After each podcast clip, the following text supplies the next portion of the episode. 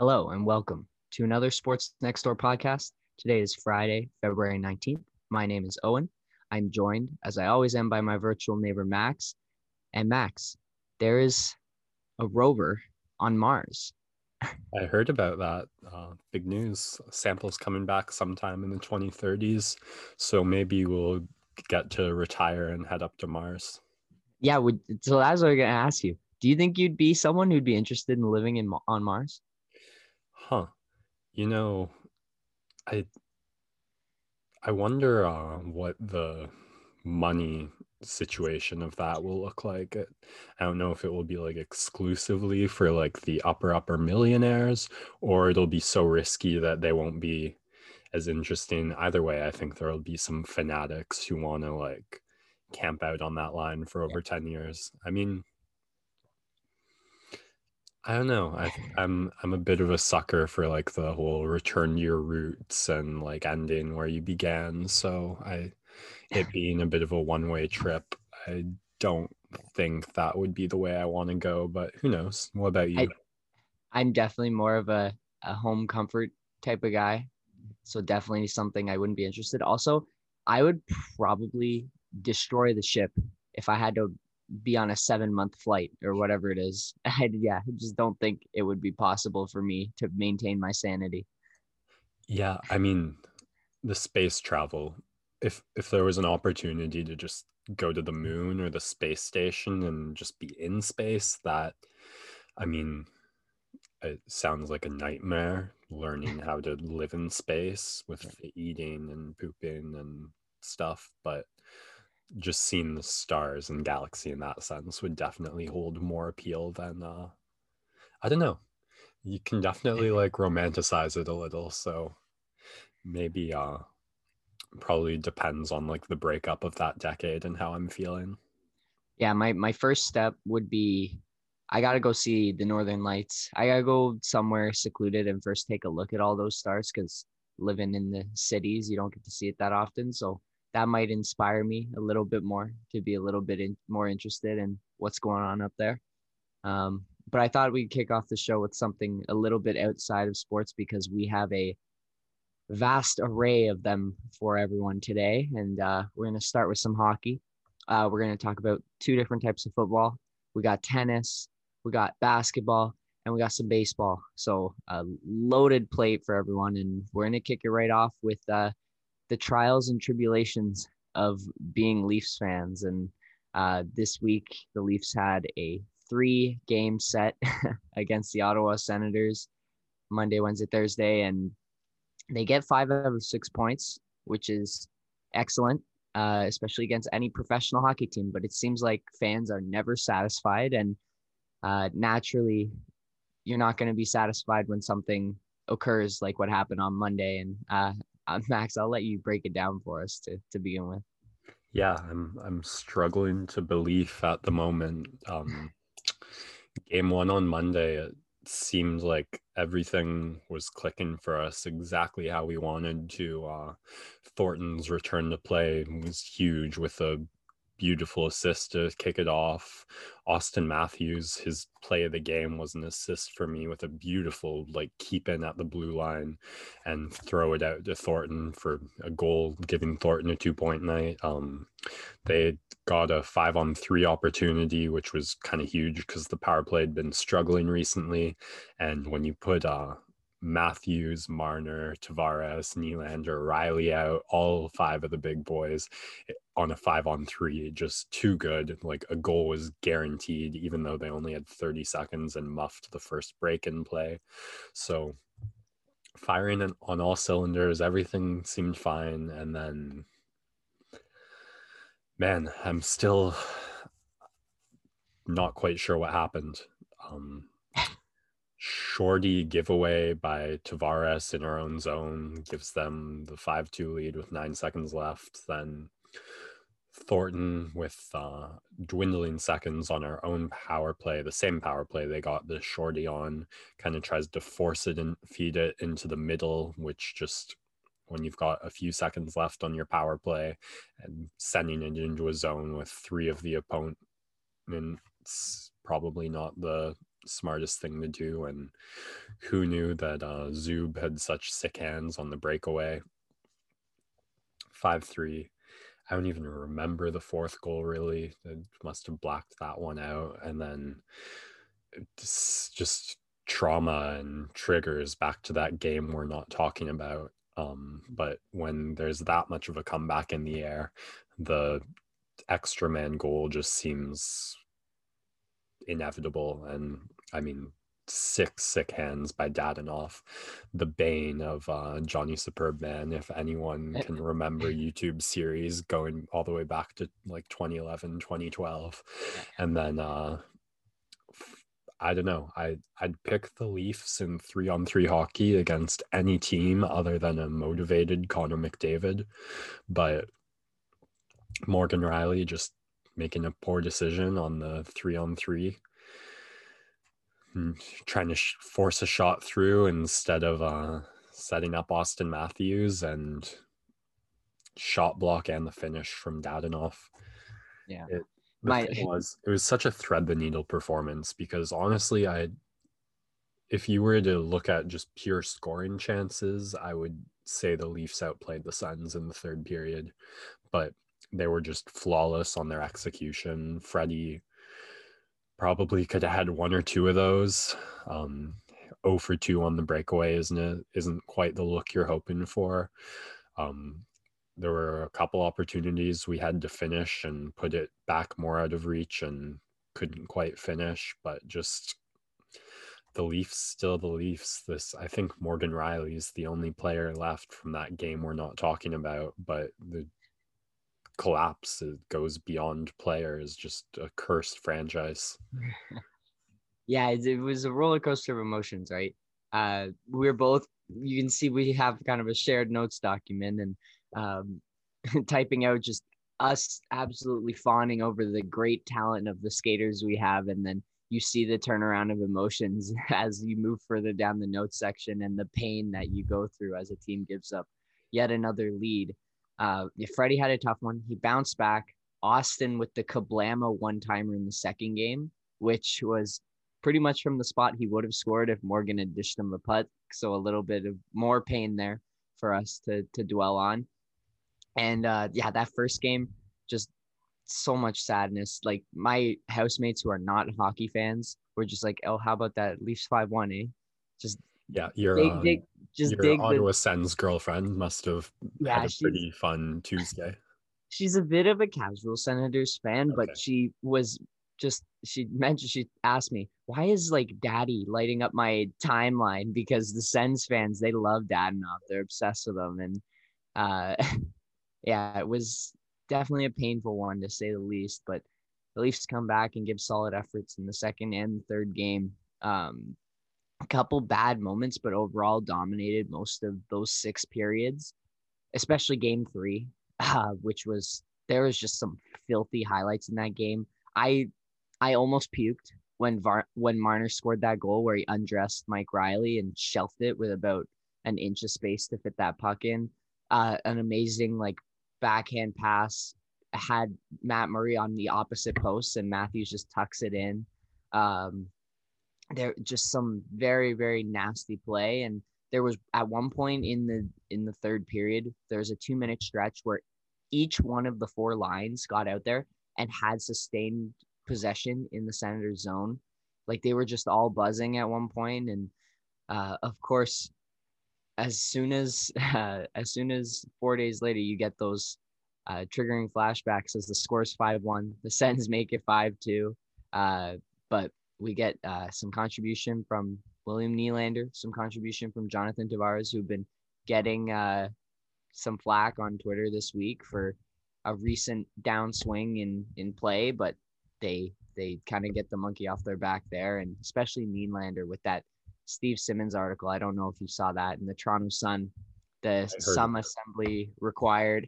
I just the thing with Nylander is like you either love him or you hate him and that's you can say that about a lot of players. My dad, of course, calls him a hair skater very frequently, and a lot of people question. It's it's tough when you see him do those flybys where he just throws the stick in and then turns around and completely goes the other way from where the puck's going. Uh, he refuses to use his body at all. But at the same time, he's still an incredibly productive player for his position and makes an average amount of money for his position and for what his role is.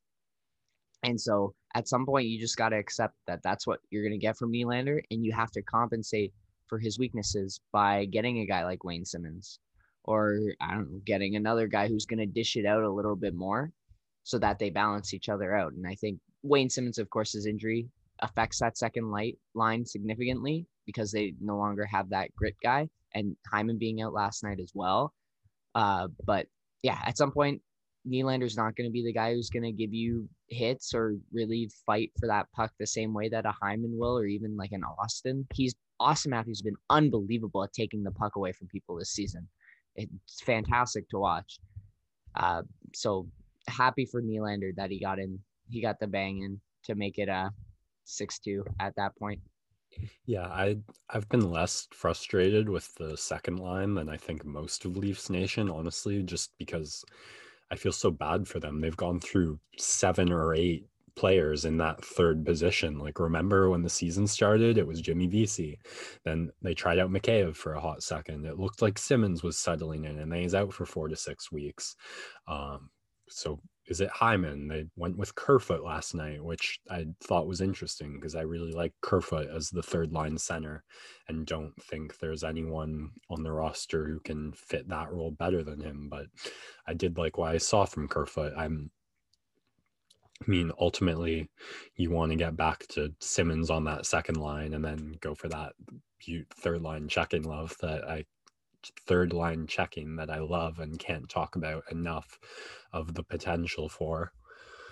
So I thought I thought um the second game in the series was probably overall a better night for that second line, just in terms of scoring chances generated, even though they didn't put up any points. And Tavares and Nylander both putting up points in this one. Yeah, I, I thought it was pretty curious and interesting and indicative of the mind of Sheldon Keefe that he decided to swap out uh, Nylander and Marner in the last 10 minutes of the game and kind of decrease the odds of the Matthews hat trick in order to try and get Tavares going and get him a goal. And I mean, paid off in spades with Marner having a direct assist on the Tavares goal. And I mean, not a very wrist shot that's not screened from the blue line, a pretty low percentage scoring opportunity, but um, Tavares just kind of force of will putting it in, and he didn't even look relieved. Yeah, if, if you're a Sens fan, uh, I saw that a couple of them were upset with the performance of Matt Murray. He came in and replaced an injured Hogberg and uh, is a guy who's still struggling to to find himself.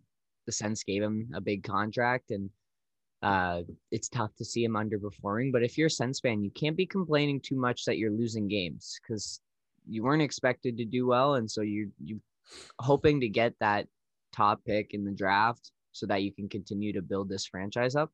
And so if Matt Murray has a down year, but he's doing things the right way and working on the process, then you hope he can turn things around. It doesn't have to be this season. You'd like to see some progress, but it's not worst thing in the world if he's playing poorly uh, because you're not expected to be winning games. And so it's it's not the end of the world for them. Yeah, I thought I thought he played all right. I mean, pretty tough to come in and just on a night you think you have off, especially when you're basically still returning from injury. Then in like late second, a lot of the third period, I thought he had a couple steals that uh like we could have been looking at an eight, nine goal game if he didn't elevate. But yeah, that last that last goal, you, you kind of got to have. Uh, speaking of which, Hutchinson with other than the Stützle goal, not uh, too much to complain about.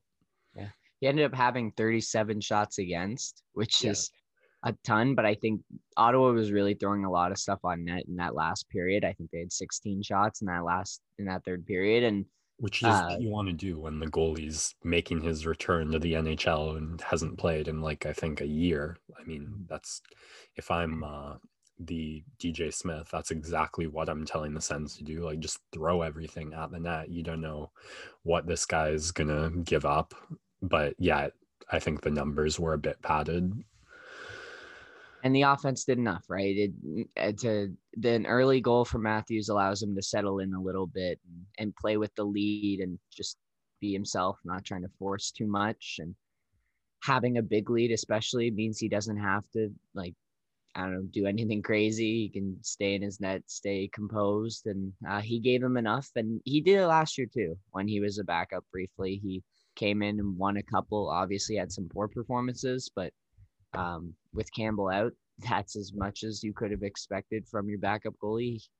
Gives him a chance to win, and maybe lets in a poor one. But when you score seven, it's it's not too big of a deal. Uh, and so, yeah, all in all, after a very tumultuous week, we still pull out five out of six points, uh, sit eight points ahead of the Montreal Canadiens for first in the North Division, uh, going into a, another really right back in Montreal on Saturday for a for another great matchup. And so this North Division is the gift that keeps on giving. Um, just really excited to watch that one when it comes up.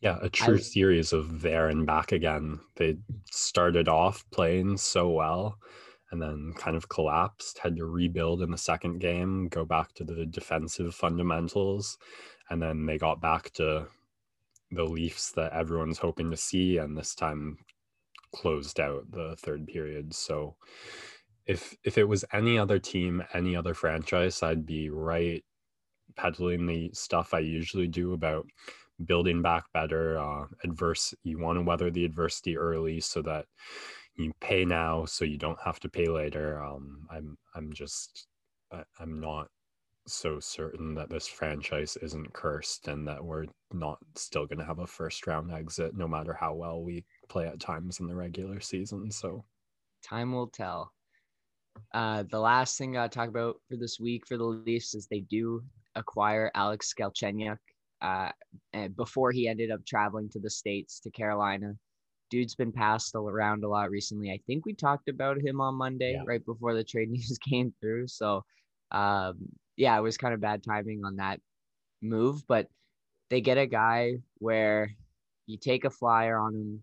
Uh, he get there's no rush to get him in the lineup yet with the amount of guys uh, we have in those kind of bottom six, and really loved what we've been getting from Travis Boyd and Pierre Engvall's actually not looked like terrible like he did the last time we saw him playing. And uh, obviously, you've got Robertson on the injury reserve who will come back eventually, and Spets has been playing well, and Petan. So, uh, yeah, give him time, let him settle into the role, learn the systems, because he is a guy who can get you 20 goals in a season. Probably not this season, but he is he does have some skill and so if you can finally get him to buy into one specific role which is what they've done with the rest of the bottom six then who knows he could be a pretty productive player uh, at this point he's not going to be anything more than what he's been the last couple years and so you shouldn't expect him to have that great season he had early in his career i think he had 31 goals or something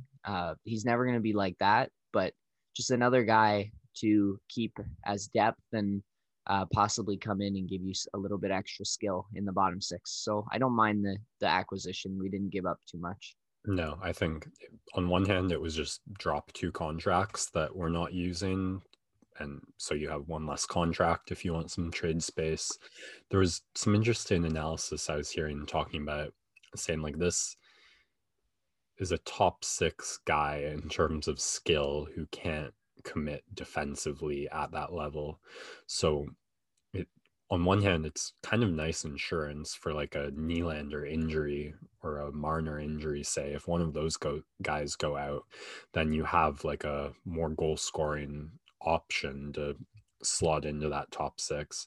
Where I think he just his strengths fit better than uh, they do in the bottom six because I don't I don't see him playing uh filling in like a checking defensive role very satisfactorily where I do think he could have some goal scoring potential but as is I would take Willie Nylander over Alex Galchenyuk every day of the week. So the way injuries have been going you never know and nice to have an insurance replacement option um that fourth line especially. They're still shuffling around so i'm sure he'll eventually get a look and yeah probably one of his last chances uh, after going number three in the nhl draft which is a bit of a sad story but it's the way she goes i don't think he'll get in the lineup on saturday but that would have been uh, fun because he has played for the Canadiens in the past. A little bit of a revenge tour against uh, Montreal and Ottawa, maybe in store later on in the season. But yeah, well, it's crazy how he kind of, I mean, he got traded for Max Domi, I think, in that like one for one, and it didn't. That that's when the like his stats with Montreal were pretty fine. I don't like he was averaging like 40 50 point seasons and then as soon as he steps into arizona that's when the decline starts so i don't know if that was just such a confidence shaker for him or quite what just wasn't able to buy into the arizona system and yeah again i think similar to a Nylander at, at a point in your career you become you you settle on what you are as a player. And he I guess was performing a little bit above his pay grade in Montreal and has now settled in, settled into this type of player that he is and needs to and has been a guy who's been accustomed to being a top player but now he needs to find and and buy into a new role and and hopefully that's what he can do. And looking forward to seeing what he gives again a guy that the Leafs don't have to commit to so if he is underperforming you just put him back on the taxi squad and hopefully bury his contract. I don't know many teams would pick him up on waivers. I, I'm sure he probably would be, but yeah, just another uh, bargain bin pickup to add to the list of guys, and uh, maybe he'll give you pop at some point in the season. No downside, really. No. Uh, yeah, I. We await. Okay, go ahead. Yeah, uh, I don't know. I think we're gonna wrap this segment. We've Yeah, we've we've think- beaten the dead horse on the Leafs, and I'm sure anyone who's a hockey fan is probably tired of listening to us blather on about them. But we must because they mean so much much to us, and we have so much emotional investment that it can't not be discussed. So we'll end our hockey segment and take a quick break and come back uh, for plenty of other sports on deck. Oh, and you're kind of greedy. You expanding your football fan cave tent to capture two sports. Take it away.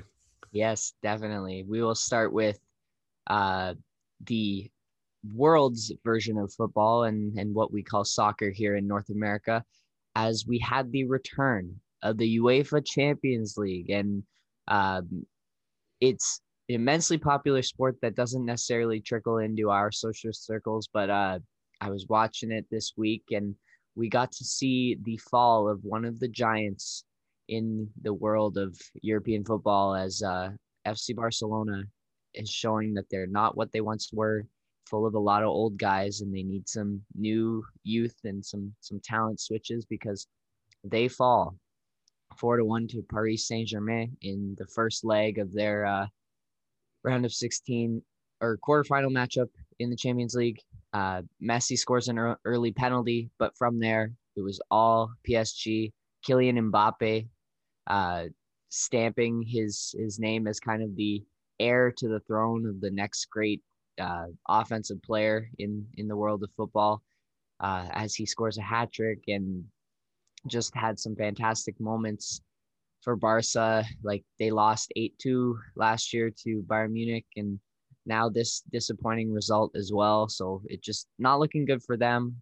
We had some news that like a year ago that Messi was wanting out, and uh, because the contract is pretty lock solid with their uh, control over him and not having to transfer him anywhere. I don't know if he's going to be moving anywhere anytime soon, but Barcelona needs to make some changes because that team looks looks uh, past their prime, and it's kind of sad to see because it was such a powerful era of football. Messi at the top of his game with Neymar and Suarez. Uh, that team was pretty tough to beat, and they had a lot of success. And now the new age of football is upon us, and kids like Mbappe are are making their name known. All good things. Yep, it, change is good. Uh, another big game uh, Juventus and Porto. Uh, Juventus gives up a goal within the first two minutes of each half. Uh, and besides that, dominated most of the game. But again, if you fall asleep for two minutes in football, it can be the death of you because goals are much harder to come by in this sport. And they I, drop the first leg. I fall asleep in the first two minutes of football all the time. I'm not sure what you mean. And uh, yeah, they lose to Porto in a, in a tough result. Luckily, they still have a second leg to come back and catch up, but a very disappointing result for a lot of fans and a lot of people saying that Juventus uh, doesn't bring it in the Champions League as as they do in uh, Serie A or, or some of the other competitions that they play in. So if they want to change that narrative, they got to get going in the next matchup. Uh, last game I want to talk about, I was watching my friend, actually, my housemate is a Dortmund fan. So we were watching their game and uh, there was a pretty controversial non penalty call late in that game as a guy got pulled down on a cross. And I think they ended up making the right t- call to not go to the penalty, but it, it was kind of my first. It had been a while since I'd watched soccer, and the VAR technology that they use now, it feels very similar to kind of offsides in hockey, where they can go back and review things and make calls now after the fact. It's something that I'm I was never used to, and now that this replay system is coming to soccer as well, like they can call offsides and penalties and bring things back um, after you've played for another minute because they don't stop and wait for the review only on goals.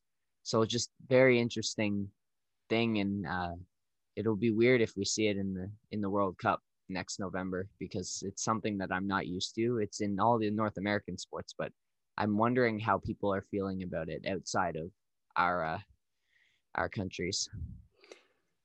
Right. Yeah, that would be, I guess, the first experience for a lot of fans with it.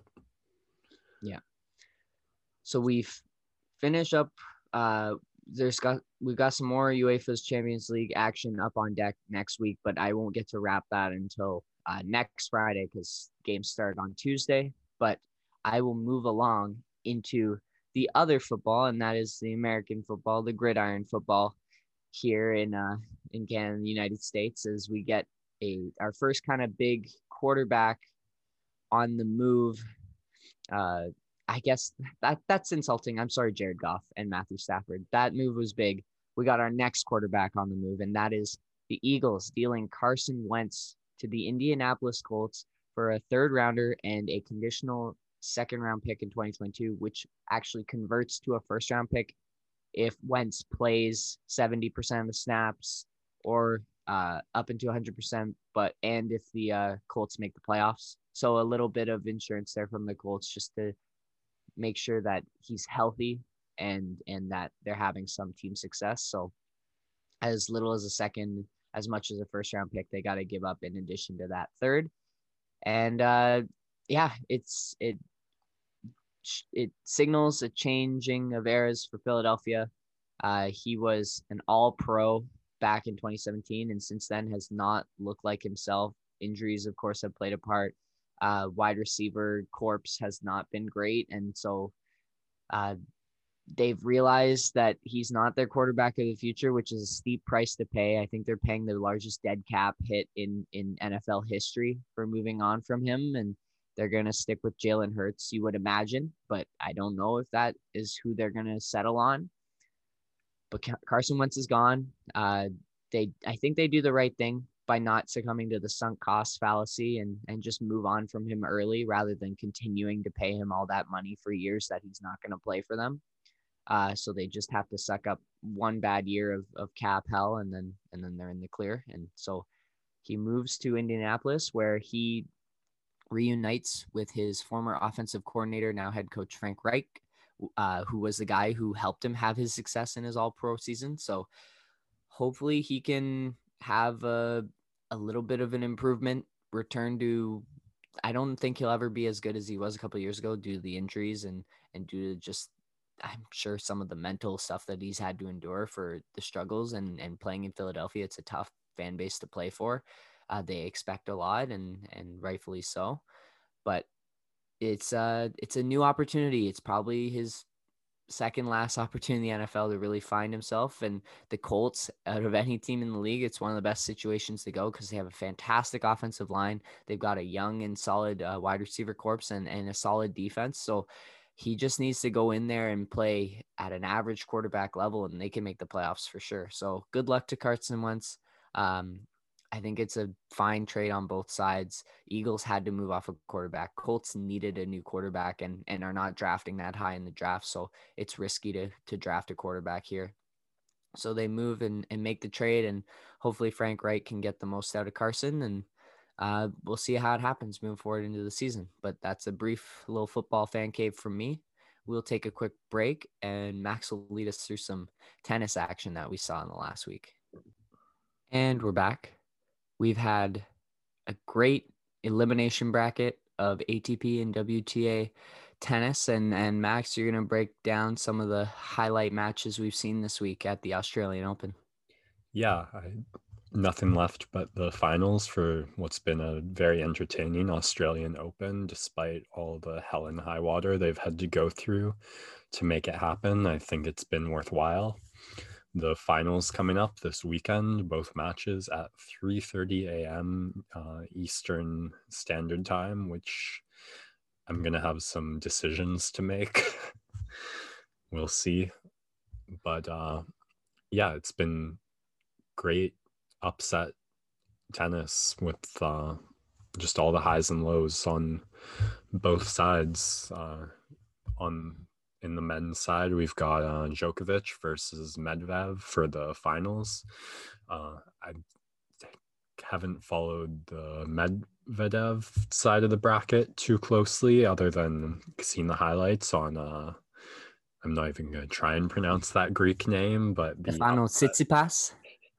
There you go. the upside over Nadal. Uh, Djokovic, his last two, his most recently ending Karatsev's uh, crazy dark horse run, which doing it in straight sets, which I think is Djokovic's first victory in straight sets for a while in this tournament, and uh, making the rest of the men's league scratch their heads and go, "Why did? Why was that so hard for us?" But uh, I so I didn't know this, but that's this is Karatsev's first Grand Slam tournament. Yeah, no, and he made it to the semis. It's incredible. And then if you're Djokovic, like got they the men's, you have to beat him not in the semis because he's undefeated in semi. I think he's 14 and 0 in semifinals.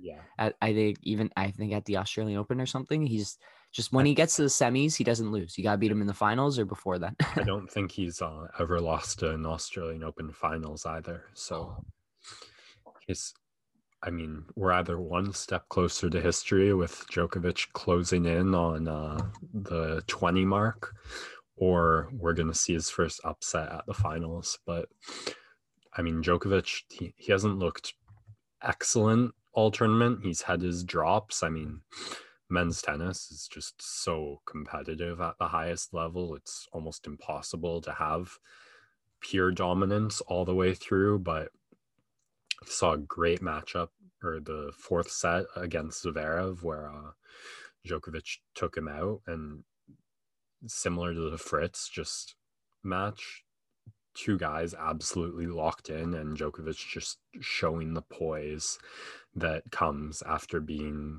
at the top and at, of the highest level for so long. Uh, he went down three nothing and just had to lock in. He served, he broke, he served again, tied it up at 3 3. And from that moment on, like Zverev played the best tennis he could, I thought. Uh, his serve was probably even deadlier than Djokovic's, just being at like the prime of his athleticism. But Djokovic stayed in it with his own serve. They went to the tiebreak, and Novak just so patient, or staying in it with his points, weathering the younger, more athletic player, and eventually finding a way to break and just putting it away after he did that. It was real neck and neck, back and forth. Like that's, you really saw the server's advantage play out before your eyes in that fourth set. And Novak just best in the world for a reason. So this this finals matchup, I'm I'm kind of a little more confident about being able to catch as the UFC will go probably to like 1 a.m. So maybe I just lock in for two hours doing something and flip it on. Although if this goes to five sets, which four sets, which most of Novak's matches have, and I expect to go against this because Medvedev also looking fantastic, but should be an excellent finals to crown the tournament. On the women's side of things, we're going to have Naomi Osaka versus Jennifer Brady for the finals which Naomi Osaka coming off the probably marquee matchup of the women's side thus far in the tournament against Serena Williams. And I did get to catch the entire match for that one. And it was pretty entertaining. I mean, 6 4, 6 3, I think, in the end. So pretty dominant scores cards, but there were some back and forths and momentum swings. Osaka started off really shaky, going down 0-2. You saw it in her serve. Just she kept fumbling the toss and having to reset, and just even her voice apologizing on the serves. Um, but she locked in on that third game in the set and found her footing and then she started getting full leverage behind the ball and once she did she was just dictating pretty much every rally that happened. Serena just on the defensive end, having to scramble to try and make shots and not really able to threaten with her own power. And once Naomi started getting those shots with full leverage, it was kind of just a matter of time before she won the point, like three out of four times, unless she made her own unforced error, but that at that percentage, you're gonna win enough points to take the set. And the interesting story of the match was kind of the second serve returns because both were looking to really hammer it on their first serve, and neither really found uh, too much success at that. And the second serve being probably the softest shot that was coming in rallies both really tried to capitalize on it and that was a big part of serena's downfall. Just there were a lot of shots she either hit out or hit the net trying to smack home that second serve. I think that osaka just being so dominant in the rallies played a big part in serena looking to try and get into them and looking to do so on those second serve returns but too many errors for her on those and probably just trying to put too much at it. I mean, the analysis of this match was kind of Osaka is the first player who can really beat Williams at her own game. Uh, the, someone who can hit the ball harder than her and move better than her, get to it faster, and just be the more athletic, more dominant player, which even at 39, Williams has kind of still been able to maintain against a lot of the competition, but not Osaka. Um, there was a great, another great momentum swing, I thought, in the second set with Osaka closing out, where uh, Osaka was up, I guess, 3 2 or 3 1. And then Williams back against the wall, played a great service game, made it 3 2. Osaka played an even better service game with like four amazing serves. And then Serena came back, took it again, like to her, playing just as well in the service game. And then Osaka crumbled. She had two double faults.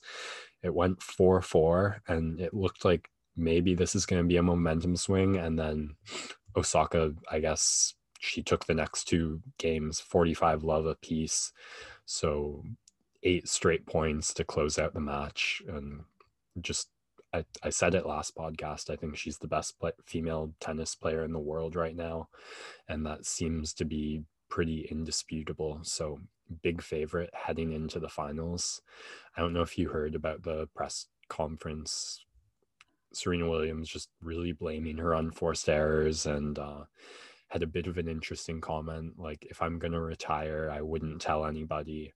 And then uh, left early in tears she is a fiery competitor and whenever she loses she tends to give some pretty uh, newsworthy press conferences, and she has a history of doing so against Osaka. I think it was two years ago when Osaka beat her, and that was a little bit more of an upset. It was on Osaka's rise, uh, and Serena made a comment about I think about Naomi, and I can't remember what happened, but it, it ended up blowing up, and people were upset with Serena for her actions and the way she conducted herself, and so.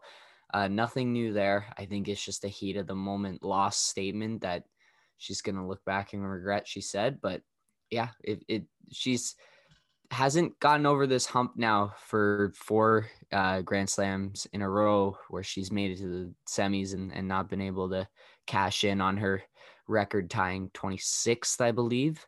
24th, uh, with, I think. Or 24th with Margaret Court. And uh, yeah, so it, it, the end could be coming soon Uh, because uh, Serena is typically more dominant on hard court. And if she can't be winning the hard court tournaments, then uh, then it's tough. So I think her next best shot is probably at Wimbledon, uh, but we'll see how she's uh she's playing moving forward this year.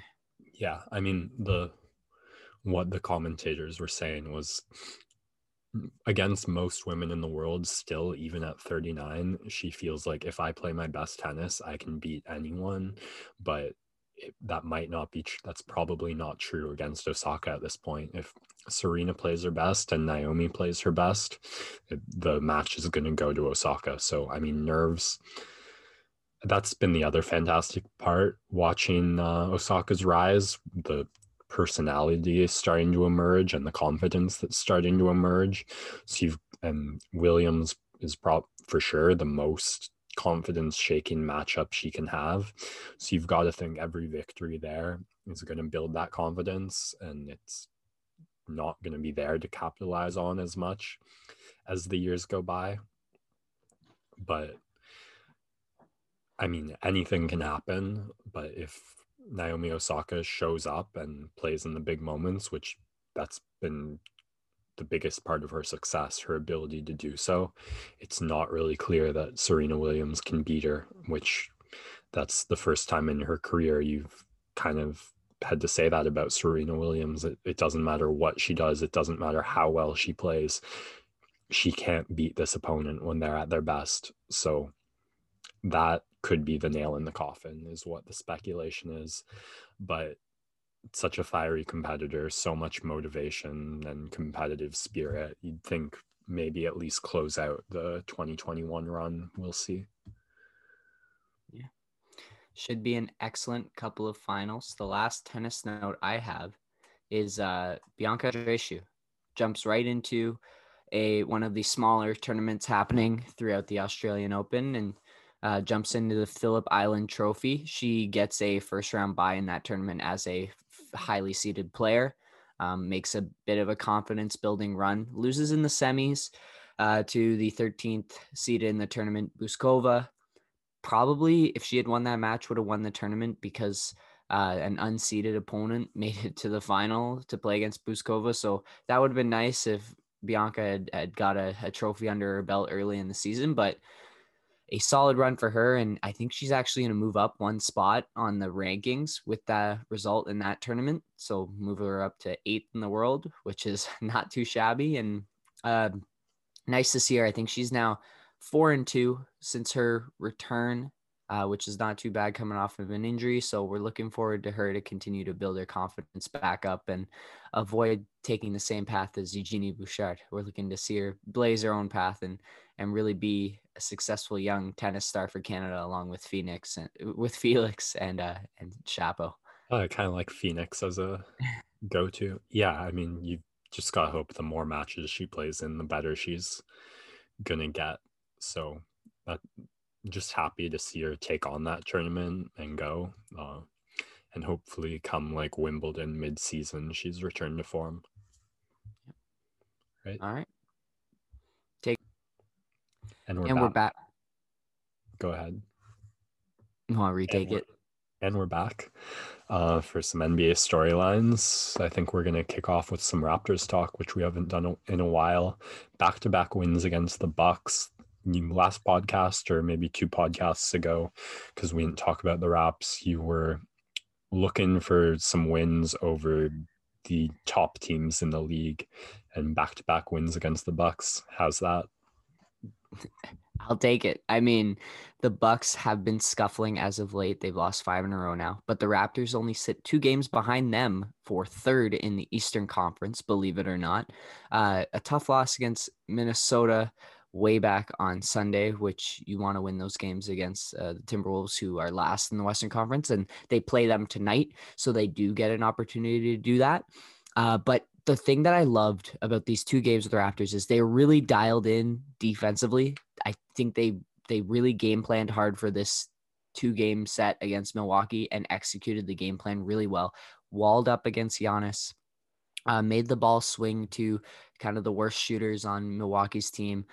Uh, lots of active hands and and lots of verticality without committing too many fouls, and they were able to limit Giannis's production. And without Jrue Holiday in the mix, uh, Milwaukee's been struggling uh, to create shots because they just they aren't that same monster regular season team that rolls 12 guys deep every night um, and they are built a little bit more for the playoffs which has led them to have some struggles in the regular season and especially late game they've been struggling to to create offense whenever Giannis has the ball on the perimeter now the Raptors breathe a sigh of relief whenever Giannis has it in post it becomes crazy time but uh, that's okay because Pascal Siakam, OG's back.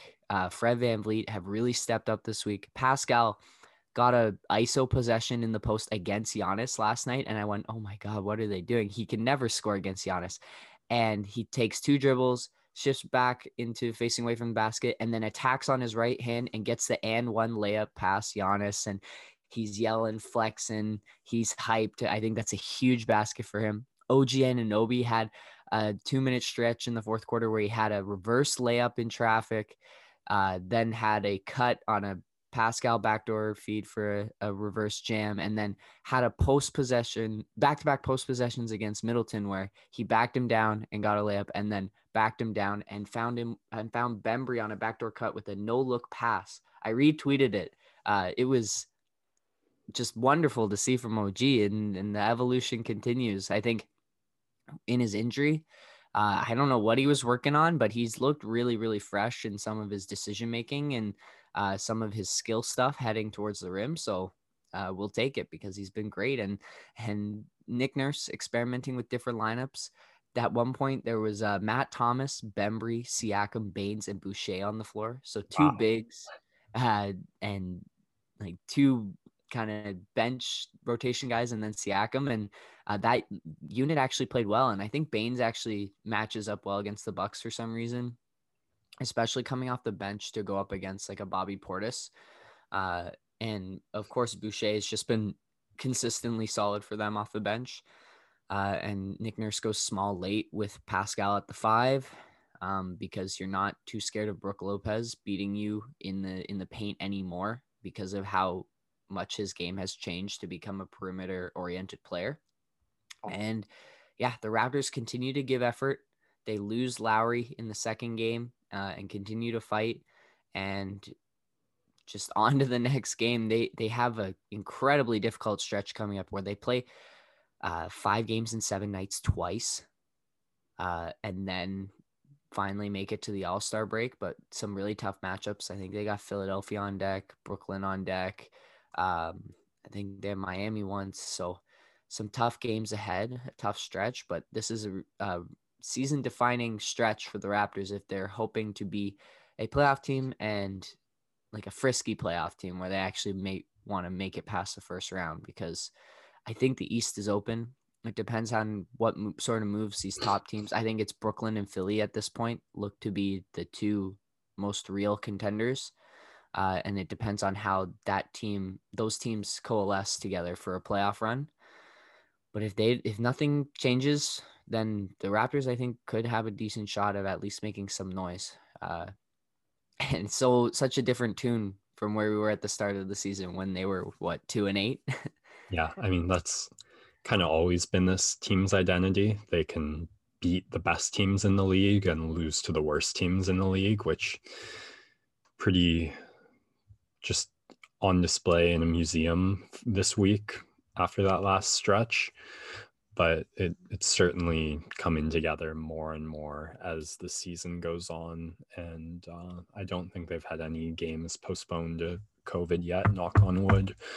So if that can continue then hopefully they'll get some rest at some point in the season as the league looks to make up a lot of the games it's missed out on and I'll I'll continue to beat the drum of if this team gets gives effort, they can win every night. And the Raptors are a team that I think actually will steals some regular season wins over some other teams because they give that effort every night. And and that's how you get wins in the regular season because some nights teams just will take a night off or something like that because there's so many games in the season and the Raptors uh, managed to get some of those tough wins on nights when when other teams might just take their foot off the gas.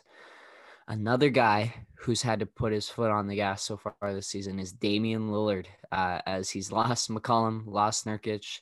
Where have you heard that before? Oh yeah, it's basically been the last two seasons where he's had to operate without his like two or three next best players on his team. Yet he continues to carry the Blazers. I think they're 17-10 on the season and and yeah, just way outperforming expectations with the injuries that they've had. Um, he played he took over the fourth against the Pelicans as he does, had 43 and 16 assists uh, against the Pelicans on on Wednesday night. Um, and just shout out to Damian Lillard. I, I don't believe he was named an all-star starter, but he'll definitely be in there on the reserves which yeah. kind of brings me uh, into the next bit of news. The NBA All Star starters were announced. Uh, again, it's 50% fan voting, 25% media, and 25% players, coaches, players. Players. I think it's players. The uh, uh anti John Scott protocol. Yeah, and I think there's there's uh no real surprises. We had our discussion about Kyrie Irving, about how maybe with the number of games and and the attitude he doesn't get in. Fifty percent fan voting is going to hurt Kyrie. And and def and I think the player votes as well. I don't think the media necessarily voted for him, but the players know. Okay, even if he hasn't played all 28 games, this is the best guy, or this is like one of the top guys. He has to be there, and so I'm sure he got votes from the players. And then of course the overwhelming fan vote. I think he was first or second in fan voting for guards. So Kyrie gets in there. Yeah. Really? You for think guards? Yeah. You know that, or you think that? I'm pretty sure. I can check that I, right now. I feel like he's one of the more disliked players around the league, and I have a hard time imagining that he would carry the fan voting. Okay, I'm gonna yeah, I'm gonna I'm gonna pull it up. It, apparently, Anthony Davis got the most votes uh, but wasn't named a starter. Yeah, I mean, it's I don't really care for the fan voting portion of it. I if you want the all-star designation to mean anything, it I guess it's the league trying to drum up fan involvement. I, I'm really curious if Kyrie Irving actually carried the fan votes because that totally flips everything I think about him. I'm trying. yeah, Kyrie Irving second in fan voting wow. at 2.8 million total votes. Bradley Beal first with 3.4. Uh, what do I Beal, know? Beal, Irving, Harden, LaVine were the top four. Yeah. I guess New York. He's just he, he's even as a like for casual fans because of the style of game that he has, it just resonates. People love the handle and the Uncle Drew. Yeah, that's such a big part of what it is. And he actually also received the second most player votes. Bradley Beal had 161, Kyrie with 100, and next was James Harden with 58. So people really love Kyrie, I guess. He is the, he is a vice president of the Players Association. So even with some of his actions, I think he's got a lot of players on his side. Oh yeah. Uh, Jaylen Jaylen Brown and James Harden actually both beat Kyrie out for media votes, but uh, his weighted score was enough to get him in just barely over James Harden uh, for as a starter. So, yeah, interesting. Um, to I was kind of looking forward to a, some sort of snub in the starters and like whatever his comment was going to be about it but probably for the best that that didn't happen.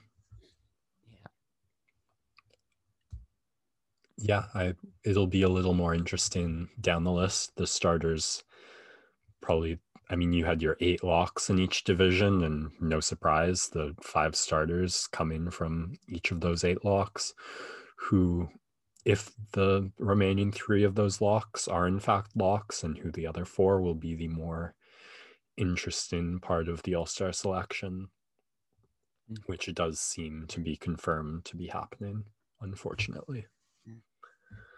I do want to say my boy Fred VanVleet finished seventh in player voting. Uh, so good for him. I don't know who Jrue Holiday beat him out and Ben Simmons beat him out. Uh, but yeah, proud of my boy Fred. He finishes ninth, tied for ninth. In he didn't get a single vote from the media. Come on, where are my Toronto writers at? Why aren't they supporting our boy? All right. Wow. That, I, sorry, I'm just looking at the results here. Yeah, yeah. It's interesting. It's interesting to see how people think. Uh, but no, no real snubs in the starters. We'll see what happens with the reserves. I think coaches will make um some decisions that might rub fans the wrong way, but they're gonna pick guys who they think contribute to winning the most, and so uh, might actually might actually see a Trae Young snub here coming up, which would be interesting. yeah, sad there's never going to be a John Scott, but oh well. Yeah. The All Star game will continue. Uh, we've got the skills competition and three point contest happening before the game. So they're going to have even more players in that low bubble in Atlanta. And then you've got the dunk contest at halftime, which will be interesting. Uh, it's going to be an event and it's something that needs to be done for the NBA because they need the money. Uh, I don't know how much money the All Star game generates, but obviously enough that they have to do it. It sucks that the players who don't need the money are the ones who have to play the game because they don't want to, because they make enough money for it to not be a worry. But for the rest of the players in the league, they need those guys to go. And so I think it'll eventually get played. We'll see how many of them opt out or even if that's a thing that they're allowed to do. It will be really interesting. We could end up having like 30 All Stars for each team this year if half the guys opt out on both sides. Yeah, it is interesting where the league pushes back. Like super team formation, nah, that's fine. Trying to skip out on this game that means absolutely nothing, but like we plaster sponsors all over. Get in line, buds. Continuous theme, money talks. All right that is it for the NBA storylines. Uh, I thought about doing some more kind of scout stuff, but I'll probably save this for pods where we have a little bit less talk to talk about, especially maybe during the All Star break. That might be the time for me to really dig deep into some of these guys. Jalen Green's been on a bit of a nice streak. Uh, G League Ignite has now lost two of their last two, uh, five and two, I think, now in the Gubble. So uh, good to see some them facing some adversity, see how they respond, and uh, yeah, might have some more Cade Cunningham content coming up for you guys in a couple weeks' time. But we will take one last break and come back for some big baseball news. And we're back. I watching the hockey game got an eye popping, jaw dropping headline that I can't really understand. So explain to me how this 22 year old just got paid 14 years at $340 million. Yeah, so a r- league redefining deal for Fernando Tatis Jr. And this kid is, I would say, feels a little bit like McDavidish.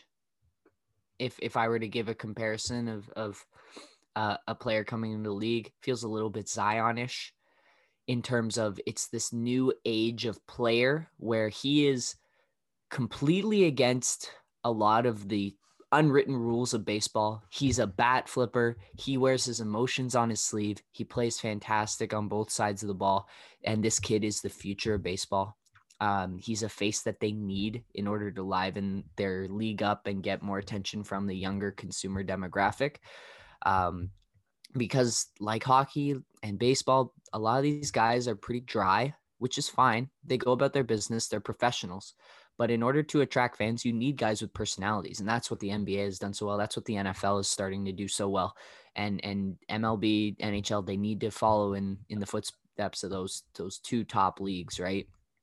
So with baseball, this kid is the future. And traditionally, in baseball, especially, uh, you enter the league, you get drafted, or you get signed out of wherever, um, like Vladdy got signed out of Venezuela. But you get signed, and you are not eligible for free agency for eight seasons because guys spend so long in the minors. Like you have a guy spend five seasons playing all his way up through AAA and then finally makes it to the show. And so guys go seven years, then they're eligible for arbitration, then they make a little bit more, and then they finally hit free agency by the time they're like 29, 30. And that's what we saw with George Springer, right? He finally got his big deal. This move is league redefining because most teams in the MLB play around with guys' contracts so they don't have to pay them until way down the road. But San Diego is going, You are the face of our franchise. You are the star. We are going to pay you now. And he's going to, and we'll have you locked up forever. And it's incredibly league defining because it's a guy who hasn't even played a full 162 game season yet, who's getting paid this kind of money and is expected to produce for 14 years. I don't know how they settled on that number, but it's a long, long time.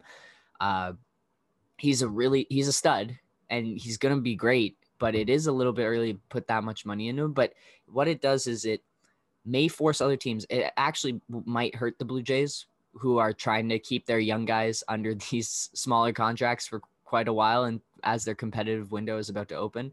And now teams are saying, well, look, in the NBA and the NHL, uh, you play three to four seasons on your rookie deal, and then you're eligible for free agency to get that max money right away, which is what happens for a lot of these guys because the development timeline's a little bit quicker.